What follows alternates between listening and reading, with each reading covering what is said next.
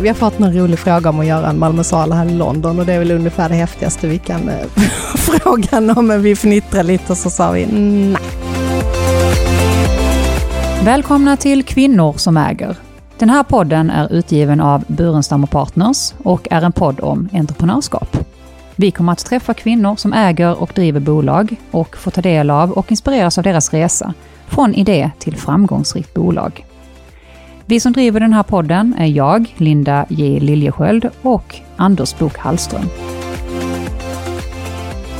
Nina Torte Karid är den morgonpigga powerpoint-kvinnan som driver Malmö saluhall ihop med sin lillebror. Vi kommer få höra om hur en misslyckad belgisk blind date ändå kan sluta lyckligt. Hur det är att jobba ihop med nära släktingar och om hur viktigt det är att loopa sina idéer och se på världen med glada ögon. Välkommen hit Nina! Tack så mycket. Ja, jättekul att du vill komma hit och delta i vår podd. Och vi sitter ju idag eh, IRL på eh, Västergatan 1 här i Malmö, på Mm. Burenstam Partners kontor. Du kanske är mest, eller du och din bror kanske är mest kända som syskonparet som gav Malmö en modern saluhall. Men innan vi går in på det så är vi väldigt nyfikna på din uppväxt. Eh, för du kommer ju från en entreprenörsfamilj och din morfar var den som la grunden till eh, det fastighetsbolag som nu har funnits inom familjen sedan 1930-talet. Mm. Hur var det att växa upp? Ja, men historien har ju alltid varit där. Jag och eh, min bror och vår familj, vi var ju inte så att vi arbetade i fastighetsbolaget. Min mamma utbildade sig till psykolog. Eh, men det har alltid funnits där och bland annat en gång varje sommar så fick småkusinerna följa med och titta på alla byggen. Och det var eh, polishus i, och badhus i Halmstad så, här, så att det var, det var spännande hus. Och sen var det andra hus i, i Malmö, bostadshus och så, så att det var... Mm. V- Vem består den närmsta familjen av när du växte upp? Den närmsta familjen är min eh, bror, lillebror Martin, och så jag min mamma då, Mm. min pappa. Eh, och det är framförallt min mamma som har ett rätt så framträdande roll. Spännande kvinna, många eh, roliga idéer och påhitt. Busig miljö att växa upp i, verkligen. Mm. Din mamma har varit en väldigt stark eh, karaktär i din uppväxt. Kan du inte berätta lite mer om henne? Ja men det får man säga, det, det händer alltid mycket eh, och eh, till exempel det finns nog inte ett enda instrument som hon inte har provat på att spela. Jag vet att på, på senare dag så drömde hon om att få spela cello i en symfoniorkester och aldrig spelat stråkinstrument och mycket riktigt ett år senare så satt hon i en symfoniorkester och spelade cello. Eh, hon åkte mycket på kurser, hon älskade att eh, få vara med om nya saker, sådana här seglarkurser och mycket inom eh, målning och kultur och så här, så att en väldigt aktiv och nyfiken eh, kvinna. Känns det verkligen som en renässansmänniska Ja, i många avseenden. Det här med Absolut. musikinstrument är intressant. Jag har försökt för mina barn att bli intresserade av att spela eh, och gjorde så att jag försåg dem med musikinstrument när de, när de var barn och det lyckades fram till dess att uh, lagidrotten kom in i deras liv. ja, nej det måste nog komma mer eh, inifrån. Det var ju inte så att någon av eh, mam- min mammas föräldrar spelade något, något musikinstrument. Utan, Jag försökte också med på blockflöjt och det gick inget vidare. Sen la jag ner. nej, det är eh, nog det många blev som handboll. har förstört sin karriär med blockflöjten. så tyvärr. Men eh, ni har alltid medvetet hållit en ganska låg profil eh, genom generationer. Eh, är det någon speciell anledning till att ni har velat ha det på det sättet? Alltså under vår uppväxt, jag tror inte ens att det var medvetet, det bara var så, utan livet cirkulerar kring, kring annat. Mm. Eh, mycket kring skapande, men också kring skola och att hitta, hitta saker man hade lust för och tyckte var roligt och fått prova på mycket. Ehm, så jag skulle inte säga att det var att man liksom valde bort och inte ville visa någonting, utan det var mer att ja, vi hade vårt lilla liv där.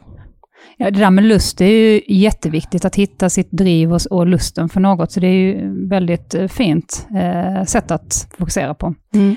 Men eh, Pippi Långstrump har du kallat henne eh, vid något tillfälle. Eh, vad var det, tänker du, när du sa det? Hon är ju den här, eh, eller var den här, hon gick bort för ett år sedan, en busig person och en enorm eh, nyfikenhet på att prova på nya saker. Orädd, eh, modig, Ehm, också den här, vi har alltid fått höra att man ska ha glada, glada ögon. Mm. Om man är rädd eller ledsen så plocka fram dina glada ögon så, så blir det lättare. Det är ett väldigt bra uttryck. Mm. Ja det är det.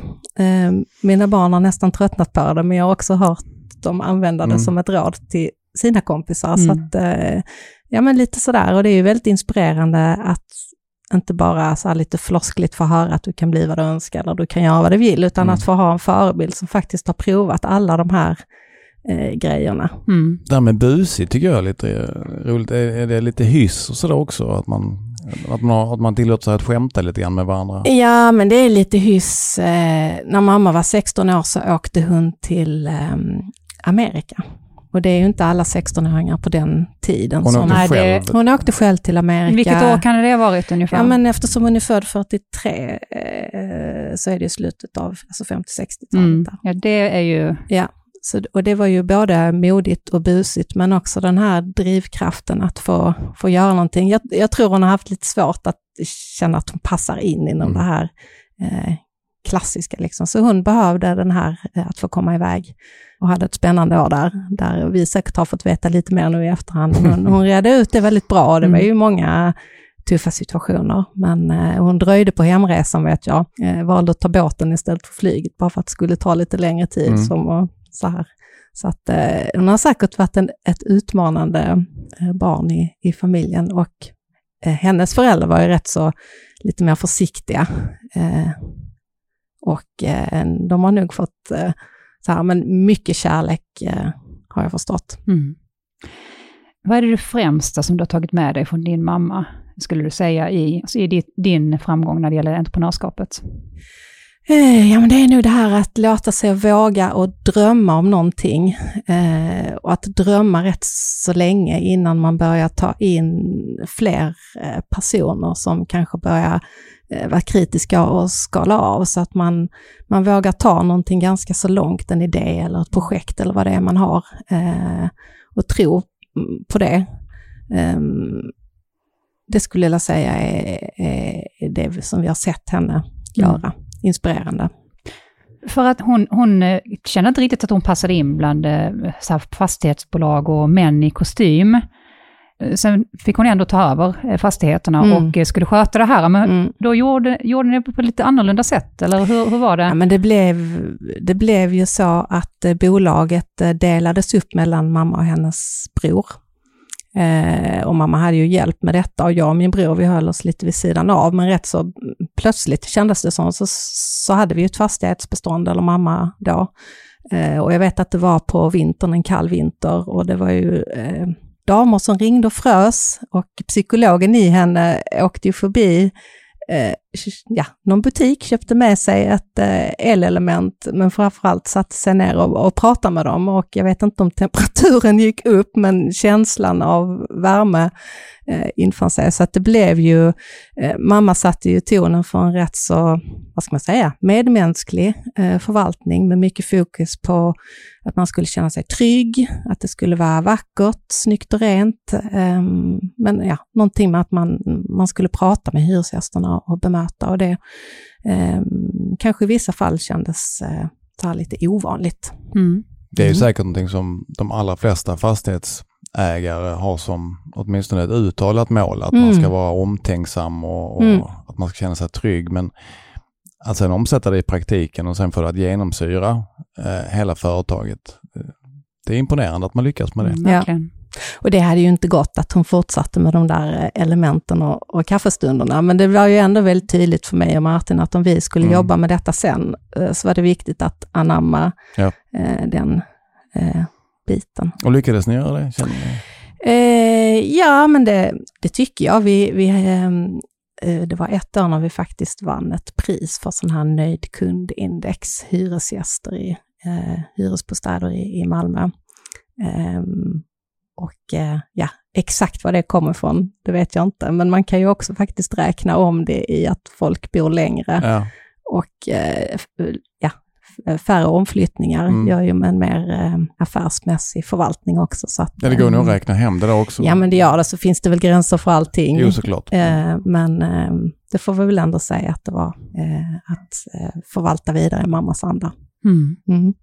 Sen är hon ju också psykolog och det är hon nog att vara en udda fågel i den branschen. Så nu har jag redan använt ordet medmänsklighet, men det kommer ju också väldigt långt fram. Så när du frågar vad vi har fått, fått med oss, Mm. så är det att ha ett rätt så okritiskt förhållande till andra, andra människor. Att, att, att tro att alla vill det gott tills faktiskt motsatsen är eh, bevisat. Mm. Ibland så åker man på, på den kanske för det, Mm. men eh, det får det vara värt för att man kom väldigt långt. Och det är de, de glada och snälla ögonen som kommer där igen. Jag tror, eller jag hoppas egentligen att, att eh, en fastighetsägare som är en misantrop ska helst inte ha någon framtid, förhoppningsvis. Även om jag tror nog att det finns exempel på det också. Ja. Men eh, ja, nu kan det ju låta som allt det här helt plötsligt kommer min mamma, men mycket här är ju redan från min morfar som var en otroligt fin person, som Mm. också då hennes bror, hela det här fina beståndet har ju, ehm, nej men jag tror alla där kan bara känna sig väldigt stolta över historien. Mm. Mm. Men i, idag då, om vi spolar fram tiden lite grann. Eh, du är gift med tre döttrar Mm. och eh, jag tycker det är lite intressant hur du träffade din man. Du var väldigt orädd när du begav dig. Ja, du får berätta själv. Hur träffade du Ja, men då, man? då, eh, jag träffade min man eh, i eh, Belgien, han är från Belgien. Och eh, min väninna hade faktiskt bjudit dit mig och fixat en, en blind date till mig. För både hon och jag tyckte att det var faktiskt dags att jag också träffar någon partner nu. Jag fick vidga sökområdet som man säger i HR-branschen. Mm. Fanns det ingen på nära håll, då får man börja titta i Europa och sen så vidgar man efterhand. Eh, Men den här blinddaten som min väninna hade ordnat, den dök ju inte upp. Så då gick vi ut på klubb faktiskt. Och där dök eh, eh, Sven upp Mm. eh, och presenterade sig med Hi, my name is Sven. Och då trodde jag han skojade med mig. Så då drog jag till mig Yes, and my name is Inga from Sweden. men eh, nej, men det, och så blev det Ja. Ganska direkt faktiskt. Så det är en fin. Det är väldigt eh, rolig historia och Ja. fin historia. Ja. Eh, och sen flyttade ni eh, hit till Sen Sverige. flyttade till Sverige. Mm. Men innan du, och du, du har ju inte alltid, eh, du har varit anställd också. Mm. Eh, och då, hur, var det och va- var jobbar du som anställd någonstans? Ja, men det blev ju ganska så snabbt att jag kände att jag ville utbilda mig inom någonting med, ja, med människor. Eh, så att jag valde att läsa det som då hette P-linjen, som sen blir att man jobbar med personalfrågor, HR-området. Så min första riktiga anställning var på eh, AstraZeneca och där stannade jag i nästan 20 år. Mm. Och det var en eh, fantastisk skola faktiskt, måste jag säga, på många olika sätt. Vad fick dig att säga upp dig i slutändan? Ja, men på vägen där, eh, dels så befordrades jag och fick eh, fin roll, jobba mycket med eh, ledningsgrupp och strategier. Eh, hade en, eh, en avdelning som fanns både i Sverige och England. Eh, men kände att jag lite grann tappade den här nära kontakten med människorna. Och det är ofta så det blir när man gör karriär, att man Mm. kommer högre upp och man Mm. eh, någonstans så, jag var ju den som tyckte det fortfarande var fascinerande och fint att jobba med till exempel rehabärende. Det var ingen annan som ville jobba med det. Men, Ja. så att jag saknar den där nära eh, kontakten. Sen var vi också ute i, bodde två år i Paris. Mm. Eh, och under tiden där så kände jag väl att, och då var när vi, eh, våra barn var små, eh, och insåg att jag gärna ville jobba, eh, eller man var mer närvarande förälder när vi kom hem. Så att Mm. i samband med att vi hade varit ute i två år och man har fått känna på lite annan, annat familjeliv så var det rätt så bra timing. Men sen så, så startade du och din bror Martin då. Ni slog upp dörrarna till eh, Malmö saluhall 2016, men resan började långt tidigare. Ja, det där Eh. lät väldigt lätt. Det lät bara som att det, det var bara att Nu är det göra. klart. Så skönt det lät. Ja. Men eh, om vi bara börjar med, hur kom själva idén till? Ja, men då hade ju både jag och min bror, som faktiskt är kock, eh, bestämt oss för att eh, vi ville ta oss an eh, fastighetsbolaget tillsammans med mamma, för vi inser någonstans att det här kommer ju, förr eller senare så är det ju vårt och vi behöver eh, lära oss och vi behöver eh, ja, hoppa in i den lådan så att säga. Mm. Ehm, så vi lärde, och vi jobbar med den här fastighetsförvaltningen i, i tio år och lärde oss det ganska så bra. Vi lärde oss framförallt när man ska ta in hjälp, eh, definiera vad man inte kan själv. Eh, och sen så kom ju Martin som är kock som sagt och eh, hade eh, förälskat sig i den här gamla tegelruinen. Hur som- hittade han den? Ja men eh, den ligger ju ändå, det var en parkeringsplats som bensinmack där, så på något Mm. vis så kör man ju lite alltid förbi. Det är ju inte så att man stannar, men den är ju väldigt synlig när man är på väg någonstans eh, i Malmö. Men man ska ju få ögonen på den också och sen ska man kunna, när man ser den, kunna visualisera vad det skulle kunna vara. Det Ja. tror jag inte att alla gör Nej, naturligt. Det är sant. Mm. Eh, men det, alltså faktiskt, jag kan titta på bilder från när det var en ruin och den är, den är otroligt vacker. Den var otroligt vacker eh, som ruin. Eh, och sen var det ju det här med att eh, det fanns ingen saluhall i Malmö och eh, alla stora städer har en saluhall, eller två eller tre Mm. till och med. Och vi är ju verkligen en, en matfamilj på alla håll och kanter. Eh, Så vi kände väl lite att med traditionen från morfar med fastigheterna och att bygga, tillsammans med ma- matintresset och sen var det jag och mamma då som kom med det här att skapa härliga ställen att mötas på. Eh, Ja men en saluhall är ju det här perfekta mötet mellan de tre kompetenserna. Ja, det är med. Ja. Vad var det där innan? Alltså den här ruinen? En Det är ruin ett gammalt eh, gudsmagasin. Så att tåg har kört igenom och så har man eh, lastat av och lastat på Guds. Mm. Så det kan man se när man kör förbi så sticker eh, fastigheten ut i gatan eftersom då tågen har skulle köra in eh, igenom. Mm. Jag tänker, det måste ju funnits ganska många utmaningar med att köpa ett gammalt gudsmagasin Mm. eh, med K-märkningar och annat. Eh, Eh, ja, men det fanns absolut utmaningar och vissa får man ju faktiskt, och speciellt om man ska göra något affärsmässigt av det, vissa får man ju faktiskt utreda innan man köper det. Och det gjorde vi, och precis som du säger så hade det bland annat med den här K-märkningen att göra. Men vi, vi kände att Malmö stad också var förälskade i byggnaden och eh, att de såg lite som det var byggnadens sista chans, så de trodde på det vi ville, ville göra. Ehm, och vi lyckades nog måla upp den här eh, härliga miljön av en, en matmarknad sen från början tänkte vi ju lite så här, ja, lite enkelt med en liten, eh, liten enkel tillbyggnad. Eh, och det är inte där vi är nu, men det är också när man kommer till att det är, det är Sverige och det är 2020, vi har klimatet som vi har här med lite kallt på vintern och så, så att eh, efter väldigt många studiebesök så har det blivit, ja, projektet blev det som det är idag. Alltså det är, ju, det är ju en fantastisk lokal. Mm. ja, verkligen. Och de Mm. som inte har varit där är det bara att rekommendera ett, besök. För hur många besökare har ni idag? Åh, vi hade nu rekord i lördags. Är det så? Då hade vi 3500 personer på sju timmar. Så det, det var ju väldigt mycket Ja. folk. Och hur många verksamheter är det som finns Eh, där? Det är 13 verksamheter. Så att eh, då hade de fullt upp. Det kan jag tänka mig. Mm. Och lilla, lilla dottern jobbar som värd. Hon fick springa. Ja, jag förstår. Alla involverade. Finns det någon skillnad i att driva en saluhall jämfört med eh, fastigheter? Ja, men så fort du gör någonting som har öppettider så blir det ju lite annorlunda än om du har eh, hyresbostäder. Eh, sen har det blivit en ganska så publik eh, destination. Vi har eh, någon gång fått höra att Malmö stad säger att det är Malmös, en av Malmös tredje eh, största eh, publik eller turistdragare och det är ju fantastiskt att, det kan ha blivit så. För det var ju inte alls självklart när vi skulle öppna. Jag vet hur vi var där på helgerna, eh, månaderna innan vi skulle öppna, det var ju inte en kotte i det Mm. kvarteret. Det var ju bara precis ett nyöppnat Malmö Live, inga bostäder. Så det var ju det var läskigt, absolut. Men eh, dagen vi öppnade så kom det folk och sen har det fortsatt att komma. Så det är kul. Det finns ju säkert de som eh, vill att ni ska bygga fler saluhallar. Mm. Vad tänker du kring det? Finns det några expansionsplaner? Nej.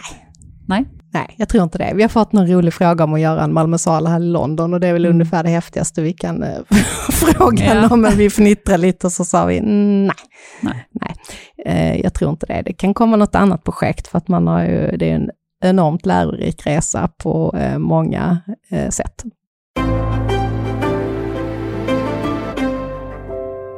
Du har sagt att magkänsla, lust och affärsmässighet. Kan, kan du utveckla det? Ja, men det lät som de eh, orden som vi använder när vi letar hyresgäster. Ja. Ja. Jag brukar alltid säga att det, man ska tycka, för att kunna jobba med, med mig, om, om jag ska göra något projekt, så ska man tycka det är coolt att vara snäll och generös. Eh, inte snäll på ett sätt så att man eh, ja, förringar sig själv, men eh, det måste nog eh, finnas med. Um, för det är ju att ge sig ut på en stor resa som handlar mycket om tillit och så. Och uh, jag tror också att man får de mest kritiska tankarna och återkopplingen om man har det um, samspelet. Mm. Mm. Och då når man längre. Mm. Så man måste också vara beredd att uh, ge upp sina små uh, detaljer eller stora delar i ett projekt så når man längre. Det är coolt att vara snäll. Det kan ja men det är ju det, men det var det faktiskt inte på 90-talet. Nej, det kan hålla jag med Och då var jag på någon kurs där man skulle säga sina egenskaper och då sa jag att jag var snäll. Och då fick jag bassning efteråt att uh, du kan inte säga det. Och det kunde man kanske inte då.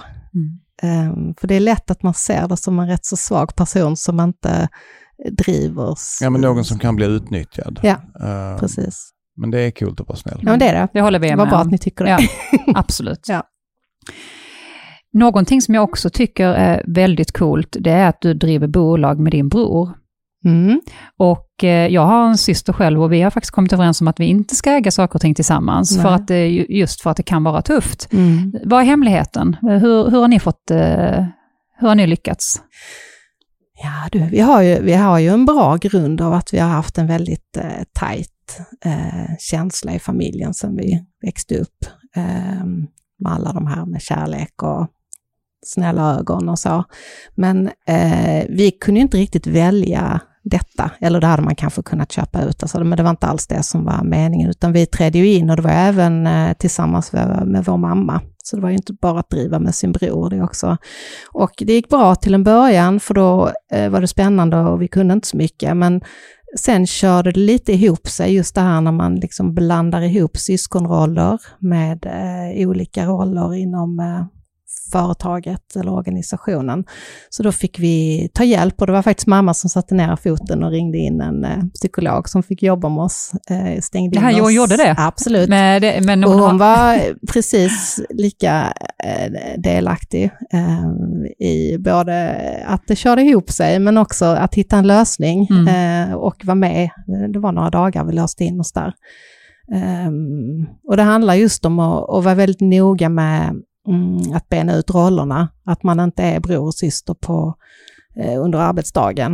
Mm. Eh, och också att eh, hitta lite mer formellt kring hur företaget ska skötas, vem har vilken roll, även så här på papper, även i ett litet företag, vem är vd, vem är styrelseordförande och eh, ja, och det gick mycket bättre. Det är psykologen i henne som direkt såg Absolut. där, nej, slänga in barnen i ett rum, det Ja. här ska lösas. Ja, det och hon slängde in sig själv också. Mm. Mm. Men eh, att bli entreprenör, det är inte alla, det är inte en självklarhet att alla blir det. Finns det några speciella egenskaper, ser du, som man behöver för att kunna bli entreprenör? Alltså det är väl vissa, eh, eh, vissa delar som måste vara på plats för att man ska ro något i hamn. Och eh, sen kan man väl vara stark inom olika av de här områdena, men eh, har man någon idé som man då får loopa runt och vara kreativ, Eh, så gäller det sen att eh, omge sig med rätt personer, att vara lite krass mot sig själv och se var man saknar kompetens. Mm men Det kan ju vara väldigt svårt.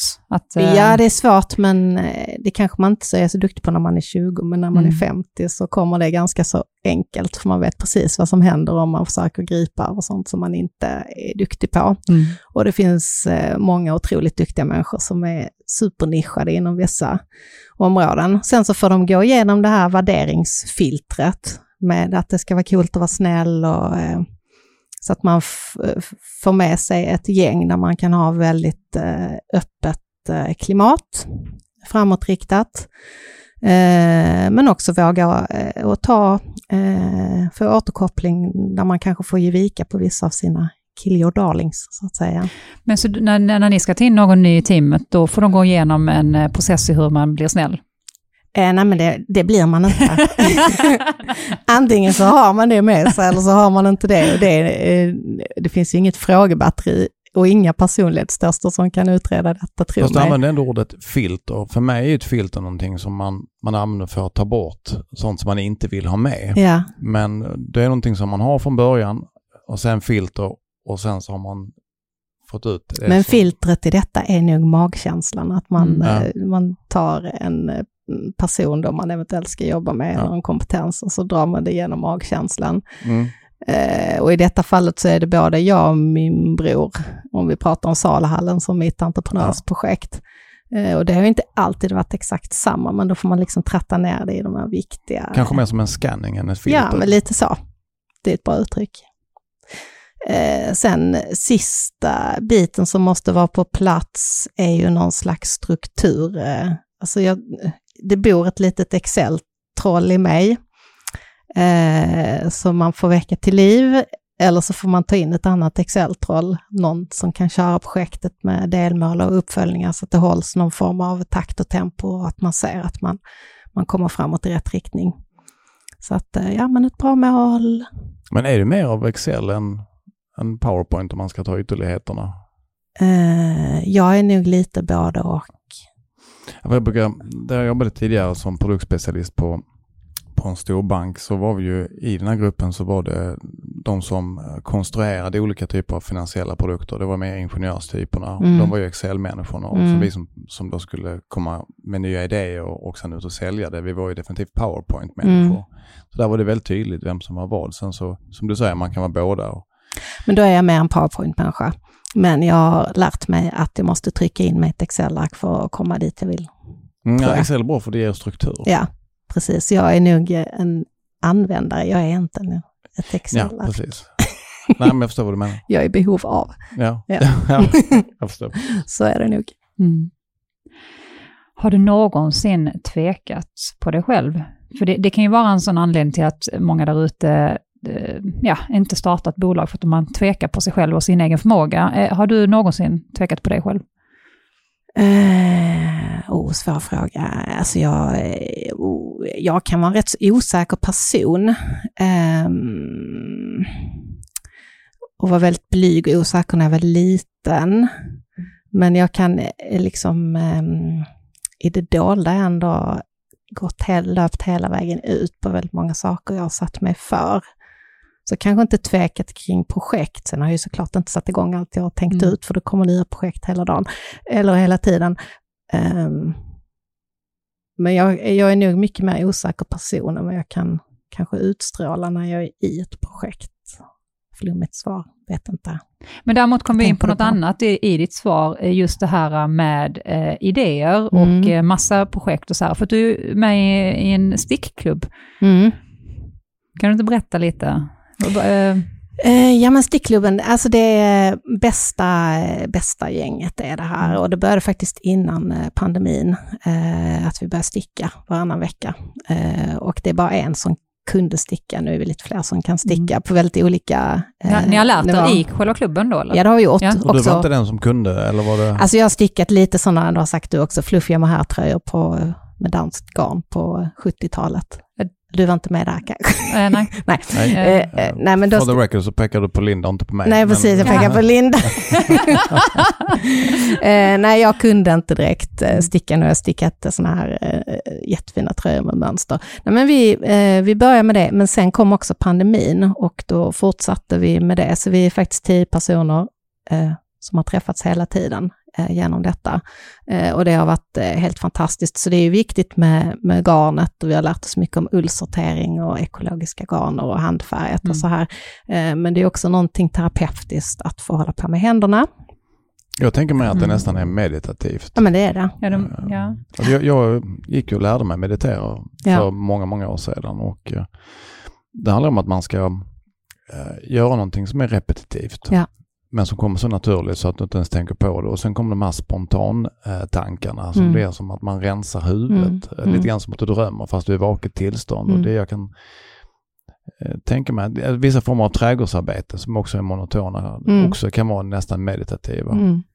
Jag har nog behövt hitta något sånt där, för att eh, jag likt dig så kommer det alltid upp massor av idéer och det ska man alltid eh, försöka sätta in i något sammanhang som kan bli något roligt eh, och så. Så att eh, det är nog också en konst att kunna bara koppla bort Mm. alla tankar och, och sitta och göra någonting repetitivt. Mm. Så Du har som, inte tid med det just nu Linda. Nej, jag har absolut inte tid med det. Nej men eh, det, det är fantastiskt och jag kan rekommendera alla det. Dels Mm. för att det är terapeutiskt, men jag tror också det är någonting med hjärnan, för det finns ju lite mer avancerat när man läser ett mönster, lite sidospår nu, men det här är faktiskt intressant. Mm. Eh, och det jag vet under något världskrig så stickar man in eh, koder i mönstret, Mhm. så man kunde skicka meddelanden. Men det har jag hört. Ja. Och Jag undrar om det var en Eh, och det är inte, faktiskt, men det var- eh, har jag också fått lära mig att det här med de här mönstren är lite som ettor och nollor i, i programmering. Mm.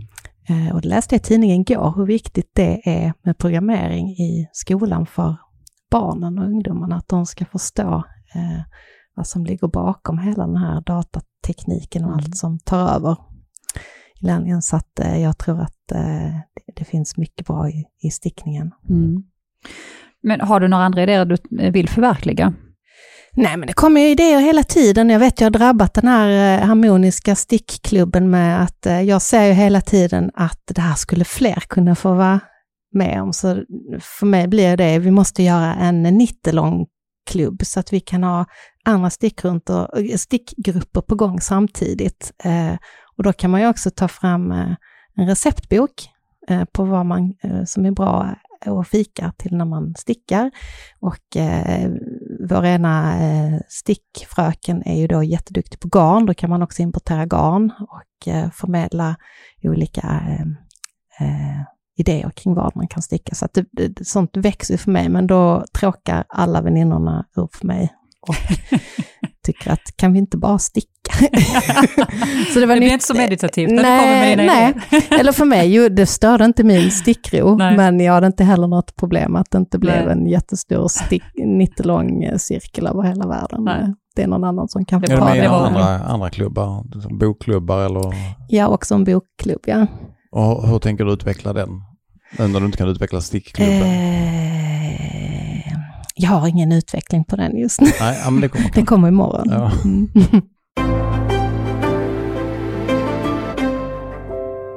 Nina, dina tre bästa tips till den som vill starta ett bolag? Mm.